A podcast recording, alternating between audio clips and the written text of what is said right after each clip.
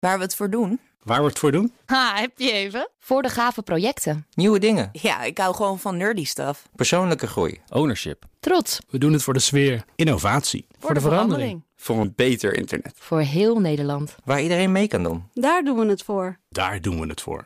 Waar doe jij het voor? Kom werken voor KPN en groei op jouw manier. Check de actuele vacatures op het gebied van data, security, development en networking op jobs.kpn.com/tech. Wetenschap vandaag. Carlijn Meinders, goedemiddag. Goedemiddag. We gaan het hebben over sperma. Kijk, daar gaat Kees Ja. weer. Ik zei het net al bij, eh, Ja, als man vind je dit toch interessant bij de zo, hè? coming off. Zodra ik sperma zei, eh, gingen ze, ging, ging zijn kopje omhoog. Keek hij even over zijn scherm heen naar mij. Wat, wat, sperma? Goed, het oudste sperma ooit, Carlijn, is gevonden. Ja. Vertel. Er is een nieuw soort mosselkreeftje ontdekt.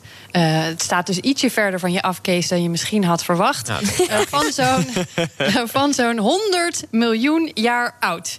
Eh, en deze oeroude beestjes, er waren meerdere van bij elkaar in één blokje barnsteen gevonden. En die waren dus heel goed bewaard gebleven. En toen ze er verder naar gingen kijken, zagen ze in het voortplantingskanaal van een van de vrouwtjes de oudste dierlijke spermacellen ooit. Oh, wauw, die zaten gewoon nog in het kanaal van die vrouwtjes. Ook dat nog. Ja. Ehm, spermacellen van een 100 miljoen jaar oud.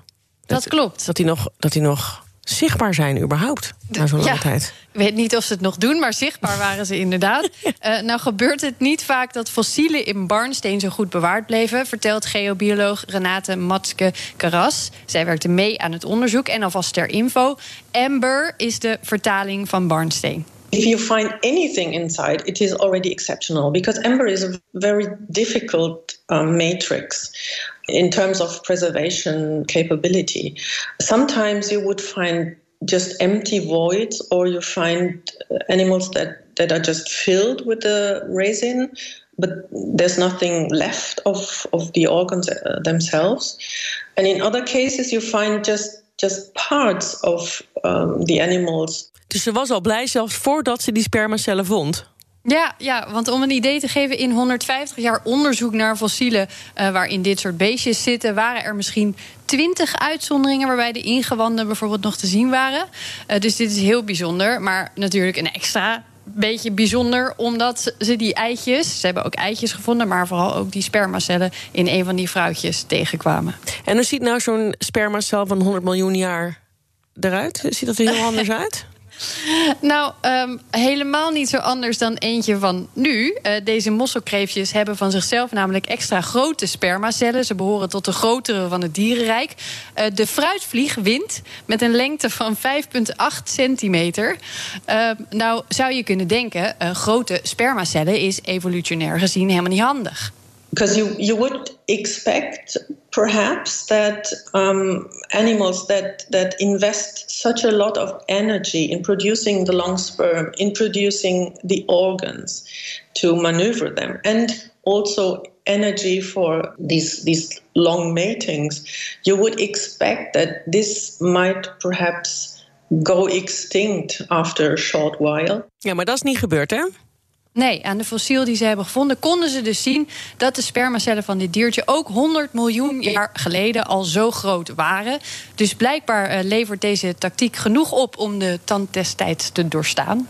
Is dit nou voor zo'n onderzoeker de mooiste vondst ooit? Nou, ze zei heel politiek correct: elke vondst is voor mij belangrijk, want, want een stukje van die evolutionaire puzzel.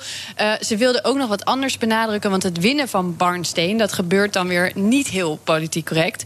Dus ze heeft deze fossiel niet zelf opgegraven. Het materiaal wordt vooral gewonnen voor het maken van sieraden. En af en toe vindt zo'n mijnwerker dan zo'n fossiel.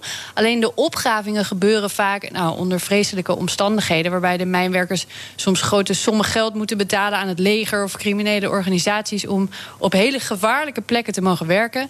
En in enkele landen is de onrust nu zo groot op het moment dat onderzoekers wetenschapsbladen hebben opgeroepen om helemaal geen artikelen meer te publiceren waarin barnsteen fossielen uit die regio's zijn gebruikt. Nou, even een klein dingetje, want ik ken dan Jurassic Park. Vinden ze ook barnsteen. En daar halen ze dan DNA uit om daar wat mee te kunnen doen. Kunnen ze nu nog uiteindelijk wat met dit spermacelletje doen? Hij is wel heel oud Oeh, natuurlijk. dat is een he- da- daar, daar gaat deze onderzoeksgroep niet mee verder.